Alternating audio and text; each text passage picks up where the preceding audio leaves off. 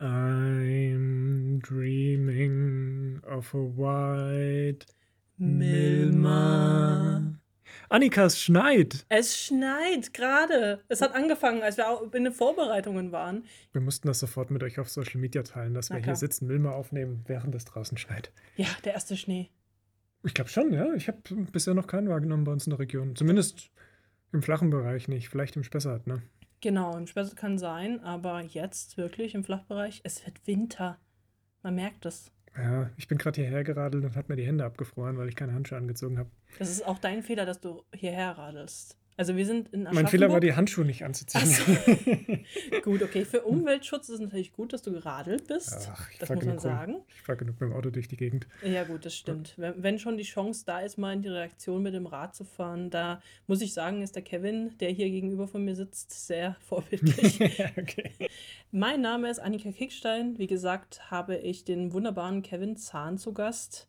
Und wir beide nehmen heute die neue Folge Milma auf. Das Miltenberg-Magazin. Milma, das Miltenberg-Magazin aus dem Medienhaus Mein Echo.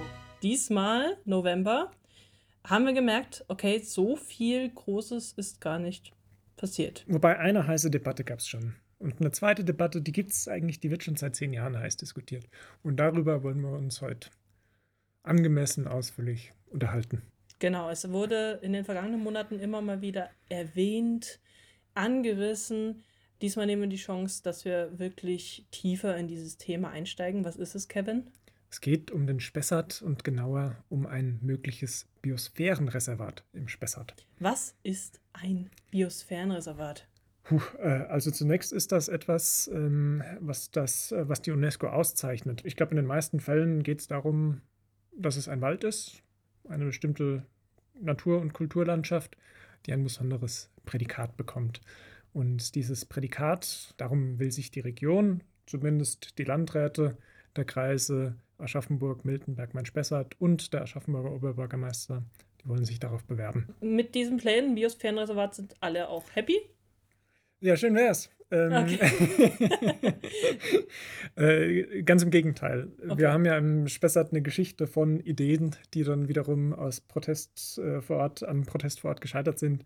Zuletzt äh, gab es ja vor ein paar Jahren die ganz heiße Debatte um einen Nationalpark im Spessart. Das war damals die Idee der CSU in München, die gesagt haben, wir brauchen noch einen weiteren Nationalpark und schnell war der Spessart auf dem Spiel. Warum? Es ist halt ein schöner Wald. Ja, Spessart ist wundervoll, ja. Genau. Und ähm, ja, aber das Ziel aus München kam im Spessart selbst nicht so gut an. Und dann gab es auf der einen Seite eine- auch starke Befürworter, die gesagt haben, ja, Nationalpark ist doch eine super Idee. Es gab aber auch starke Gegner und am Ende ähm, ist das Thema fallen gelassen worden. Es war vielleicht sogar auch in manchen Orten 2018 wahlentscheidend bei der bayerischen Landtagswahl. In Altenbuch zum Beispiel wird das unheimlich stark diskutiert und genauso stark naja, vielleicht nicht ganz so genauso stark, aber schon, schon auch mit einer gewissen Grundemotion wird das Thema Biosphärenreservat nun diskutiert. Okay, ähm, Biosphärenreservat, wie kann ich mir das vorstellen? Wie würde das denn im Spessart aussehen, wenn es denn dazu käme? Wir reden da von einer Fläche, wenn es um Biosphärenreservat geht, um von 170.000 Hektar. Äh, Im Kreis Miltenberg äh, ist die komplette Waldfläche liegt über 40.000 Hektar. Also es ist ein, und der Kreis Miltenberg hat einen sehr hohen Wald, Waldanteil. Und da ist auch noch ein bisschen Unwald dabei. Es ist eine Riesenfläche, um die es geht. Und es geht jetzt aber nicht darum, diese Riesenfläche stillzulegen, äh, aber ein Teilbereich schon. Man nennt das Kernzone. Diese Flächen sollen dann nicht mehr bewirtschaftet werden. Äh, man kann es vielleicht schon in gewisser Hinsicht mit einem Zustand wie einem Nationalpark vergleichen, nur halt viel kleiner. Also da wird eine gewisse, ein gewisser Bereich im Kern des Spessarts einfach nicht mehr angetastet und die, die Natur sich selbst überlassen. Und wem gehört dieser Bereich? Der Spessart selbst, diese riesige Fläche, äh, da gibt es drei große Faktoren. Äh, da gibt es einmal den Staatswald, dem gehört ein, ein großer Anteil. Dann gibt es äh, den Privatwald. Privatpersonen wie du und ich können ja auch Wald besitzen. Die haben auch einen recht großen Anteil im Spessart. Und es gibt noch den Gemeindewald. Äh, jede Kommune vor Ort hat einen gewissen Waldabschnitt, der, der der Kommune gehört. Die sind jeweils unterschiedlich groß. Und das Ganze ist aber ein einzig großer Flickenteppich im Spessart. Hier ist ein bisschen mehr Gemeindewald, da ist ein bisschen mehr Staatswald und hier ist ein bisschen mehr Privatwald. Genau. Und für, den, für die Kernzone kommt eigentlich nur ein Bereich in Frage. Wenn du Privatwaldbesitzer bist, willst du deinen Bereich ja nicht stilllegen lassen oder Nö. abgeben. Macht Sinn, ja. Äh, wenn du äh, und die Staatsforsten selbst, äh, die den Staatswald betreiben und bewirtschaften, die wären vielleicht sogar bereit, einen kleinen Teil abzugeben, aber da gibt es aus München, aus dem Bayerischen Landtag, die klare Ansage, dass kein Staatswald stillgelegt werden darf. Du runzelst ein bisschen mit der Stirn, ja, ja das ist es sagt mir eigentlich alles, dass es ziemlich schwierig ist, da überhaupt Fläche für zu finden, für diesen Biosphärenreservat. Genau, es bleibt an den Gemeinden hängen am Ende oder ein Großteil. Ähm, es kann ja durchaus sein, dass sich auch die Regierung in München nochmal bewegt, wenn der Spessart sagt, wir wollen das und wir wollen das mit eurer Unterstützung machen. Es ist schon ein Stück weit fortgeschritten. Es gab jetzt eine Machbarkeitsstudie, ob das überhaupt möglich ist, im Spessart so ein Biosphärenreservat zu machen. Die Studie ist in Lohr vorgestellt worden. Äh, da waren rund 400 Zuschauer in der Stadthalle und äh, alle Landräte, der Oberbürgermeister waren da und haben sich Fragen gestellt. Und man muss auch dazu sagen, die meisten Fragen, die gestellt wurden, waren kritische Fragen. Es gibt äh, bei diesem Projekt auf der einen Seite Leute, die das befürworten, auf der anderen Seite auch Leute, die dagegen sind. Und die haben eine gewisse Grundemotion dabei, aber der Verlauf der Diskussion war äh, alles in allem dann doch sachlich, auch weil die Politik immer wieder betont hat, wir wollen diesen Biosphäre, dieses Biosphärenreservat schon, aber wir wollen es nicht gegen die Bürger durchsetzen, sondern wir wollen es mit den Bürgern umsetzen. Und in Zukunft, was steht jetzt auch an aktuell? Genau, also die Machbarkeitsstudie hat jetzt eigentlich die Zukunft vorgezeichnet. Äh, Viele hatten sich schon erhofft, dass in Lohr klar benannt wird, wo sind die Flächen, die stillgelegt werden sollen für diese Kernzone. Das ist aber nicht passiert. Es ist nur skizziert worden, dass es möglich ist, dass genug Flächen da sind, um, um diese Kernzone zu schaffen. Jetzt hat unser Autor aber geschrieben, diese Fläche äh, zieht sich durch den Spessart äh, wie ein zerfranstes Band. Und in dem Moment, wo einzelne Gemeinden abspringen oder es dort einen Bürgerentscheid vielleicht dagegen gibt, dann äh, kann es passieren, dass ein Flickenteppich an Kernzonen entsteht. Und das will man vermeiden. Man kann darüber reden, ob man dann das Biosphärenreservat insgesamt ein bisschen kleiner macht. Dann würde auch die Kernzone ein bisschen kompakter ausfallen. Das ist jetzt aber ein offener Prozess und äh, die Landräte wollen jetzt mit den Gemeinden reden und herausfinden, wie viel Wald die bereit sind abzugeben, wo der liegt, ob das funktionieren kann. Die Leute vor Ort hatten sich mehr erhofft. Die hatten gehofft, dass klar ist, hier und da soll was passieren und dann kannst du klar sagen, ja, finde ich gut oder finde ich schlecht. Ja. Es hätte auch geholfen, vielleicht manche Debatte ein bisschen zu beenden, die die ganze Zeit so in der Schwebe ist. Ja, also am Ende müssen wir einfach jetzt schauen, äh, was rauskommt und ob die Gemeinden dafür stimmen oder nicht. Genau, genau. Ich habe gerade auf dem Gang hier nach Aschaffenburg unseren ehemaligen Chefredakteur Klaus Mohat äh, getroffen, der auch unheimlich viel aus dem Spessart geschrieben hat. Klaus Mohat schreibt auch immer noch für das Magazin Spessart. Genau, und er, ähm, er hat gemeint, naja, wir sind an einem Punkt angekommen, wo eigentlich beide Seiten so ihre Argumente auf den Tisch gelegt haben. Und äh, in so einer Situation äh, wäre vielleicht auch sowas wie ein Volksentscheid, ein Bürgerentscheid über den ganzen Spessart oder die ganze Region hinweg etwas, was eine Entscheidung herbringen würde. Entweder ist die Mehrheit dafür oder die Mehrheit dagegen. Aktuell hat man nur eine Online-Umfrage mit einer Beteiligung von äh, ein bisschen mehr als 3000 Personen in einem Gebiet, das aber über 400.000 Personen umfasst. Mhm. In der Online-Umfragung geht die Tendenz eher Richtung Befürwortung des Biosphärenreservats. Aber wenn man sich Veranstaltungen vor Ort anguckt, das sind hauptsächlich Kritiker und bestimmen da auch ein bisschen die Debatte mit. Ja. Auch nicht zu Unrecht. Ich meine, es gibt ja auch berechtigte Sorgen äh, um, was passiert, wenn Flächen stillgelegt werden, was äh, kommt auf die Waldbesitzer zu, was ist mit den Holzrechten, die den Spessart ja ausmachen. Äh, die ganzen Gemeinden sind ja historisch auch deshalb entstanden, weil es damals besondere Rechte gab, dort Holz zu machen. Und äh, da ist halt auch die Sorge groß, dass man ihnen dieses historische Recht wegnimmt. Was würde es an der anderen Seite für Vorteile denn geben? wenn wir tatsächlich Biosphärenreservat spessert hätten? Also die Befürworter argumentieren so, ähm, dass es darum geht, verschiedene Sachen zu verzahnen, die wir eigentlich schon in vielen Bereichen machen. Eine nachhaltige Landwirtschaft, die in großen, also bis auf der Kernzone überall im, im Biosphärenreservat möglich sein soll, auch weiterhin genauso wie eine nachhaltige Waldwirtschaft. Das soll alles bleiben. Ähm, äh, Tourismus, Handwerk, Industrie, all das, was wir hier schon haben, soll sich besser verzahnen, besser miteinander arbeiten. Wenn man das Prädikat hat, Biosphärenregion, kriegt man nochmal eine andere Förderung, man kriegt mehr Personal, um gewisse Dinge umzusetzen, die man sich vielleicht vornimmt. Also man könnte sagen, Geld fließt zum Spessart. Dann. Es fließt Geld, äh, aber es ist auch eine gewisse Manpower dahinter. Man kann den Spessart als Markenzeichen vielleicht auch nochmal ein bisschen ausbauen. Ja. Das Markenzeichen ist seltsamerweise, da habe ich selbst ein bisschen gestützt, äh, eigentlich nicht der Wald. Was, was Ähm. denn dann, wenn nicht der Wald? Ja. äh, die Menschen? Das dachte ich mir auch. Ich dachte Die immer, Tiere? Das, es, geht, es geht tatsächlich am Ende auch um die Menschen und um die Tiere geht es natürlich auch immer. Tiere Aber sind in Menschen. dem Fall geht es darum, dass sehr viele Menschen auch in der Nähe des Spessarts wohnen, weil Wälder gibt es, wenn man sich in Deutschland anguckt, an verschiedenen Orten. Das ist jetzt kein Alleinstellungsmerkmal, warum man Biosphärenreservat werden will äh, oder kann, weil man halt Wald hat. Das, äh, aber die Nähe zur Metropolregion äh, Frankfurt, Rhein-Main, von Aschaffenburg, der kurze Sprung in den Spessart, das ist eigentlich die Besonderheit, die jetzt herausgearbeitet werden muss. Da müssen die Politiker auch noch mal ein bisschen Arbeit machen und herausarbeiten, was genau da diese Besonderheit ist.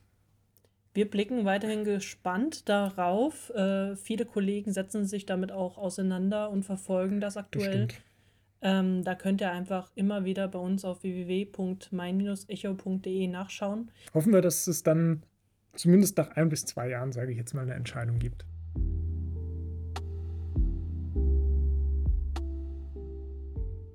Eine Sache ging auf jeden Fall sehr schnell von der Bühne. Und das ist das Thema, das äh, unsere Leser und Leserinnen äh, online am meisten beschäftigt hat. Was glaubst du, was hat die Leute online am meisten beschäftigt? Also es gibt ja im Moment ein paar Riesenthemen, die die Leute dauer beschäftigen, aber du hast es mir ja vorhin schon verraten, Annika. Ja, gut. Will dich nicht auf Folter spannen und auch nicht die Zuhörer auf Folter spannen. Es ist tatsächlich ein Hornissennest in Obernburg, das jetzt entfernt wurde Anfang November. Hornissen sind ärgerlich, aber warum ist das ein Thema? Das ist ein Thema, weil das war ein äh, Nest der asiatischen Hornisse. Eine äh, Hornisse, die so, man hört es vom Namen her, gar nicht eigentlich hier lebt, sondern die eingeschleppt wurde. Die äh, Honigbienen frisst und zwar Tausende am Tag. Muss man echt aufpassen. Tausende am Tag. Ja, Dann macht die ganze Bienenvölker kaputt. korrekt. Und das ist natürlich für die Imker der Region äh, katastrophal, wenn sie sich weiter ausbreitet. Deswegen hat sich im Mai bereits äh, eine Taskforce zur Bekämpfung dieser invasiven Art gebildet. Hoffen wir mal, dass diese Taskforce eine gute Arbeit macht, aber es ist bei so Fällen natürlich immer schwierig, gerade wenn sich das Klima verändert und die hier ansässig wird, das im großen Maßstab zu verhindern. Genau, deswegen haben sie das total im Blick und äh, wollen halt auch ein Monitoring machen, äh, wo äh, jetzt wann welche Nester entstehen. Das ist nicht einfach. Zu ihr gehören Vertreter aus Kreis Miltenberg natürlich, äh, Main-Spessart, Aschaffenburg, Stadt Aschaffenburg. Ähm, und der Leiter ist aus Erlenbach. Der heißt Matthias Meidel. Mhm. Und äh, über ihn haben wir eben auch erfahren, dass äh, sie ein Nest in Obernburg gefunden haben. Jetzt war es so eben in Obernburg, dass sich in rund 18 Metern Höhe in der Baumkrone so ein Nest eben gebildet hat. Und äh, die haben das tatsächlich errechnet. Äh, die haben diese äh, Hornissen beobachtet erstmal und eine Fluglinie errichtet und einen Kreuzungspunkt. Darüber haben sie herausgefunden, wo dieses Nest liegt. Ähm, und dann haben sie eben einen Schädlingsbekämpfer aus Großumstadt geholt und der ist mit dem Kran da hochgefahren. Und nein, das wurde dann nicht einfach zerstört, sondern es wurden erstmal ganz sanft die Hornissen abgestaubsaugt. Das klingt Wirklich? kurios. Ja, mit so einer Art Staubsauger äh, für Insekten kann man sich vorstellen. Und dann halt eben das Nest in seiner Gänze runtergebracht, damit sie dann nach Veitshöchheim im Kreis äh, Würzburg kommen kann, äh, wo eine äh, Fachberaterin vom Institut für Bienen und Imkerei äh, das Nest dann halt analysieren können und die eingesaugten Insekten dann auch analysieren kann. Die wurden betäubt mit CO2 für Oh. den Transport. Ja, Also die werden davon nichts mitbekommen, hoffentlich. ja, wirft viele Fragen auf, ob die die dann wieder freisetzen, weil das will man ja eigentlich nicht. Ja, wahrscheinlich nicht hier in der Region, weil äh, das war und das, sie sagen, das sei das letzte Nest in Bayern gewesen. Wissen wir natürlich nicht, aber sie hoffen das natürlich, denn wenn sie sich vermehrt, ist das eine Bedrohung für die Imker hier. Aber ich denke, was wir beitragen können, ist äh, Ausschau zu halten. Genau, weil es kann jetzt sein, dass sich ein paar Königinnen äh, schon überwintert, überwintern irgendwo im Kreis Miltenberg. Davon werden wir wenig mitbekommen, aber wir werden spätestens was mitbekommen, wenn sie eben im Frühjahr neue Nester bauen. Und äh, wenn da Leute eben Hornissen sehen, da freuen sie sich natürlich auch, dass man eben Bescheid gibt, ähm, dass man gucken kann und schaut, dass man diese Nester erkennt und eliminiert, so wie der Erlenbacher Herr Meidel sagt.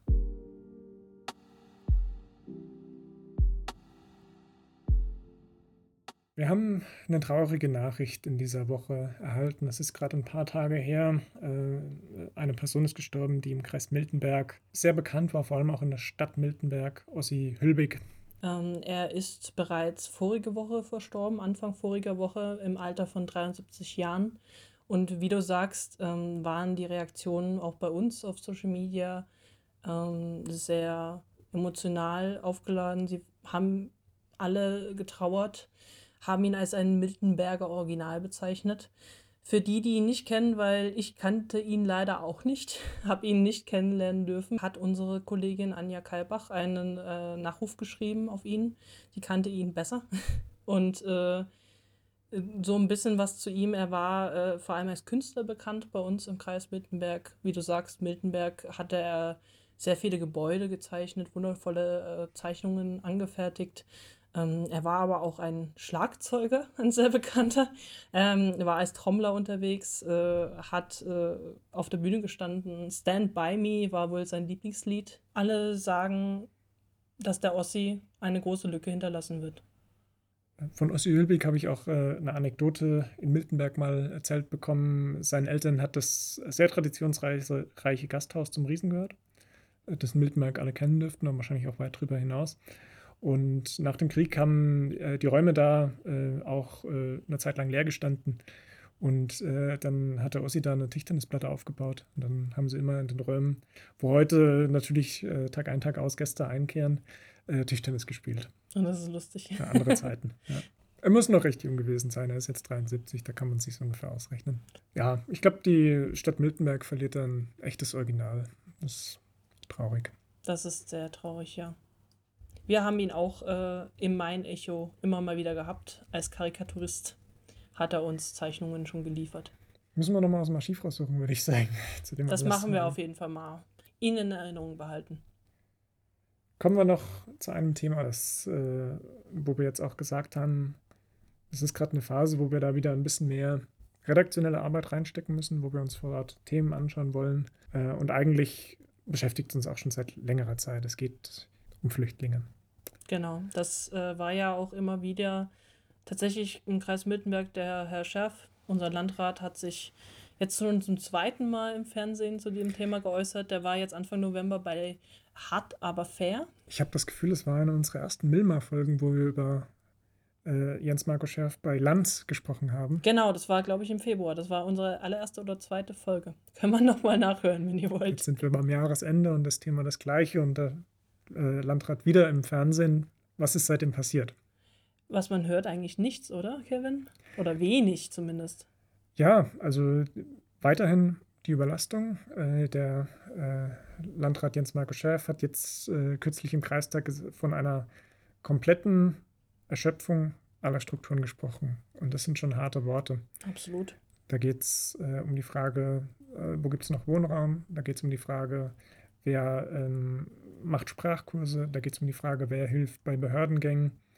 Da geht es um die Frage, wie bringe ich als Landkreis auch sehr kurzfristig Menschen unter, die mir zugewiesen werden. Und da sprechen wir im Moment von einem leichten Zuwachs. Äh, es waren das Jahr über so 25 bis 30. Äh, aktuell hat das Landrat in dieser Woche, nee, vergangene Woche mitgeteilt, dass die Zahl auf 40 pro Woche gestiegen ist. 40 Geflüchtete, die pro Woche in den Landkreis kommen. Das klingt ja zunächst erstmal nicht so viel, aber wenn man das über ein ganzes Jahr rechnet und immer wieder neue dazukommen. Klar, und für jeden Unterkunft finden muss oder genau. ähm, erstmal vorübergehend und für die, die natürlich bleiben längerfristig, deren Asylantrag ja auch durchgeht, dann muss man auch permanenten Wohnraum natürlich auch finden. Ja, wir hören dazu verschiedene Sachen. Es gibt äh, Lokalpolitiker, die schon seit längerem warnen, dass die Bereitschaft, Wohnraum bereitzustellen, sinkt. Es gibt aber auch gegenteilige Beispiele, wie wir es jetzt zum Beispiel aus Eschau gehört haben, dass da Leute bereit sind, Wohnraum bereitzustellen, äh, aber es manchmal ganz schön kompliziert sein kann, da eine pragmatische Lösung zu finden. Da kann ich jetzt nicht vorweggreifen, da sind wir gerade noch in der Recherche. Äh, es ist einfach ein komplexes Thema. Und ähm, es geht zum Beispiel auch darum, wo Unterkünfte geschaffen werden. Äh, aktuell wird das ganz heiß diskutiert in Miltenberg. Sie bringen in Miltenberg schon richtig viele Flüchtlinge unter. Ja. Die haben einen sehr hohen Anteil äh, im Verhältnis zum Rest des Kreises. Äh, aber jetzt geht es um eine Notunterkunft in einer Halle Mhm. äh, im Stadtteil Miltenberg West, in der Nähe der Helios-Klinik dort. Mhm. Ähm, die Halle ist, wenn man von draußen drauf schaut, vielleicht nicht ideal geeignet als, als Flüchtlingsunterkunft. Man fragt sich, wie wollen die das so umbauen, dass es auch, äh, ja, dass man da drin wohnen kann. Ähm, aber ähm, es wirkt wohl so, als wäre das Landratsamt auch erstens schon sehr lange auf der Suche und zweitens auch ein Stück weit verzweifelt in der Frage, wo haben wir Räume, die wir als Notunterkunft nutzen können. Und es gibt schon eine in Röllfeld, die ist gerade auch wieder in Betrieb. Die stand eine Zeit lang leer und wurde nicht genutzt. Äh, jetzt ziehen dort aktuell wieder Flüchtlinge ein. Die Idee von der Notunterkunft ist, die kommen da rein, sollen nach ein paar Wochen aber auch wieder ausziehen können. Es geht um die Phasen, wo besonders viele Flüchtlinge kommen und äh, sich das einfach ein bisschen staut bei der Vermittlung. Aber irgendwann, wenn eben stetig auch zunimmt, äh, die wöchentlichen Zahlen äh, und halt äh, das nicht aufhört oder äh, gleich bleibt, dann irgendwann äh, Wohnraum finden ist einfach sehr schwierig. Ja, und es belastet ja auch andere Menschen, die auch Wohnraum suchen. Äh, da gibt es ja auch Leute, die nach einer billigen Wohnung suchen. Das ist ja heutzutage gar nicht mehr so einfach. Ja, es spielt in viele Ebenen hinein. Aktuell gibt es ja einen Flüchtlingsgipfel nach dem anderen, wo es um Geldverteilung geht, wer kriegt wie viel Geld, äh, für welche Leistung. Äh, und ähm, es ist auch eine europäische Frage. Wie geht man an den Grenzen damit um? Wie geht man mit anderen Ländern um? Kann man da Verträge schließen, dass die äh, Flüchtlinge zurücknehmen, die bei uns kein Bleiberecht bekommen haben? Äh, weil daran scheitert es oft, dass zum Beispiel Leute aus Tunesien nach Europa kommen äh, und ähm, eigentlich kein Asyl bekommen, aber Tunesien sagt, äh, ja, wir nehmen die nicht zurück. Ja.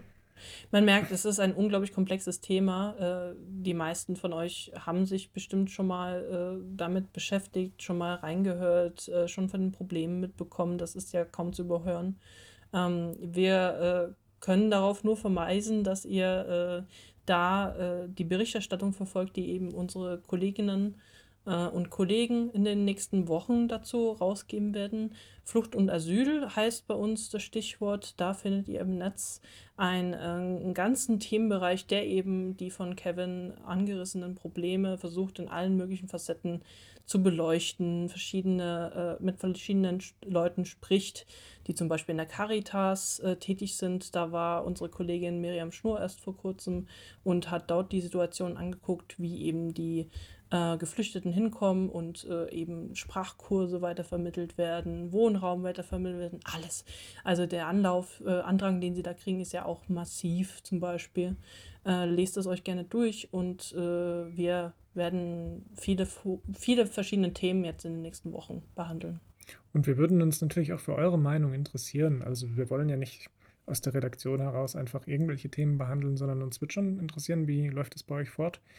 Äh, habt ihr gewisse Erfahrungen gemacht mit Geflüchteten, aber vielleicht auch mit Behörden im Umgang mit Geflüchteten? Wie ist eure Einschätzung zu diesem gesamten Thema? Schreibt uns da einfach eine Mail. Das ist am unkompliziertesten an äh, redaktion.obernburg.mein-echo.de. Die Redaktionsmail steht auch dann nochmal in der Beschreibung des Podcasts. Könnt Ja, ihr reingucken. Schreiben wir mit rein. Wie praktisch, das Internet. Man kann Dinge dazu schreiben. Genau. Äh, und ähm, ja, wir werden da einfach ganz nah an dem Thema dranbleiben. Das nächste, was äh, sicher in absehbarer Zeit passieren dürfte, ist, dass der Landkreis eine Thermohalle aufstellen wird. Ähm, weil in dem Moment, wo der Landkreis eben keine Plätze mehr hat, um Flüchtlinge, die neu ankommen, unterzubringen, war 2015 äh, die Lösung, wir machen Turnhallen auf und stellen dort Feldbetten rein. Äh, der Landrat Scherf hat gesagt, das ist etwas, was er auf keinen Fall machen will, auch wegen dem Schulunterricht und dem Sport, der dann ausfällt. In Marktheidenfeld ist es gerade passiert, im Landkreis Main-Spessart in der Nachbarschaft. Die haben gerade eine Turnhalle wieder als, ähm, als, als Notunterkunft eingerichtet. Im Kreis Miltenberg äh, hat man sich eben vorgenommen, eine Thermohalle aufzubauen, die äh, eine gewisse Zahl von Flüchtlingen unterbringen soll, aber auch da sucht man aktuell nach einer Fläche, wo man die aufbauen kann. Müssen wir weiter ein Auge drauf behalten und machen wir auch für euch. Jetzt haben wir ein bisschen über das Thema Flüchtlinge gesprochen, aber es gibt auch noch andere Themen, die den Kreis Miltenberg beschäftigen. Zum Beispiel die ICO-Erweiterung, über die wir hier schon im Podcast geredet haben. Dazu gibt es jetzt einen runden Tisch am Dienstag. Da werde ich dabei sitzen am Dienstagabend und mir mal anhören, wie es da weitergeht. Genau, wir nehmen es an einem Montag auf, den 27. November und morgen für uns ist diese. Ah, ja, stimmt. Das muss man ja dazu erklären. Äh, bis der Podcast erscheint, ist vielleicht auch schon der Artikel online. Da könnt ihr schon mal reinklicken. Und was im Kreis Miltenberg noch bevorsteht, sind jetzt drei Bürgermeisterwahlen. Wir hatten euch das schon angekündigt. Niedernberg im März, Mönchberg und Sulzbach schon Ende Januar. Und als Medienhaus fühlen wir uns auch immer ein bisschen verpflichtet, da die Lokalpolitik vor so einer wichtigen Wahl äh, gründlich abzubilden. Und wir werden in allen drei Gemeinden ein Wahlforum machen. Wahlforum heißt, wir mieten eine Halle an, wir ähm, bauen ein Podium auf, da laden wir alle Kandidaten, die bis dahin zur, zur Wahl stehen, ein und versuchen die ins Gespräch miteinander zu bringen. Nachdem wir ein bisschen diskutiert haben auf der Bühne, geht das Mikrofon ans Publikum und ihr dürft Fragen stellen. Ähm, Wir sind zur Podiumsdiskussion einmal in Mönchberg am 15. Januar äh, und in Sulzbach am 17. Januar. Und die dritte Bürgermeisterwahl in Niedernberg, äh, da steht noch der Termin, weil es erst die Ma Wahl im März ist. Da müsst ihr euch noch ein bisschen gedulden. Und wir wollten nicht am Faschingsdienstag in Niedernberg ein Wahlforum Nein. machen. Nein, obwohl das könnte ein sehr äh, lustiges Wahlforum werden, wenn da die ganzen äh, potenziellen Wäh- Wähler auch äh, von den Faschingssitzungen in Kostüm dann rüberkommen Mit Sicherheit. und dann mit viel. Hellau äh, sagen erstmal, äh, wer, wen können wir die Krawatte am besten abschneiden im potenziellen Bürgermeisterinnen oder Bürgermeister. Genau, so wird es dann laufen. Krawattenlänge entscheidet dann am Ende. Ja, oder die schönste Verkleidung. Man kann ja einen Kostümwettbewerb daraus machen. Stimmt. Aber ich glaube, das ist schwierig zu toppen, was uns da teilweise die Politiker schon vorgesetzt haben. Ich, ich muss auch gerade ans Männerballett denken. Es ist ja typischerweise, Mm. bewerben sich ja in Niedernberg auch eine Frau, aber drei Männer. So eine Aufführung eines Niedernberger Männerballetts aus drei Bürgermeisterkandidaten finde ich schon sehr witzig. Das wäre sehr, sehr lustig. Wer macht die beste Pyramide? Wer ist am Ende oben, ist die Frage. Wer ist am Ende? wo? Kevin, vielen, vielen lieben Dank, dass du dabei warst beim Podcasten. Ja, immer gerne. Jetzt hat es auch aufgehört zu schneien. Jetzt kann ich mit dem Rad ganz Es, entspannt es hat nicht aufgehört zu schneien. Es ist nur sehr dunkel geworden. Oh nee, das ist Nieselwetter. Es wird nicht schöner heimzufahren. Wir machen Schluss. Wir würden uns freuen, wenn ihr äh, auf den Abo-Button klickt und mein Echo Milma Podcast auf Spotify oder Apple Podcasts oder Google oder was auch immer, wo auch immer ihr Podcasts hört, abonniert. Äh, wenn ihr ab und zu auch auf unsere Internetseite schaut, www.mein-echo.de, wäre das auch klasse, weil da entsteht unsere ganze Arbeit und wir haben eine tolle News-App auch als Mein Echo im App Store zu finden. Wir freuen uns, wenn ihr uns auf allen Kanälen folgt. Bis dann. Bis dahin, wir freuen uns wieder im Dezember von euch zu hören. Tschüss. Tschüss. Milma, das Miltenberg-Magazin aus dem Medienhaus Mein Echo.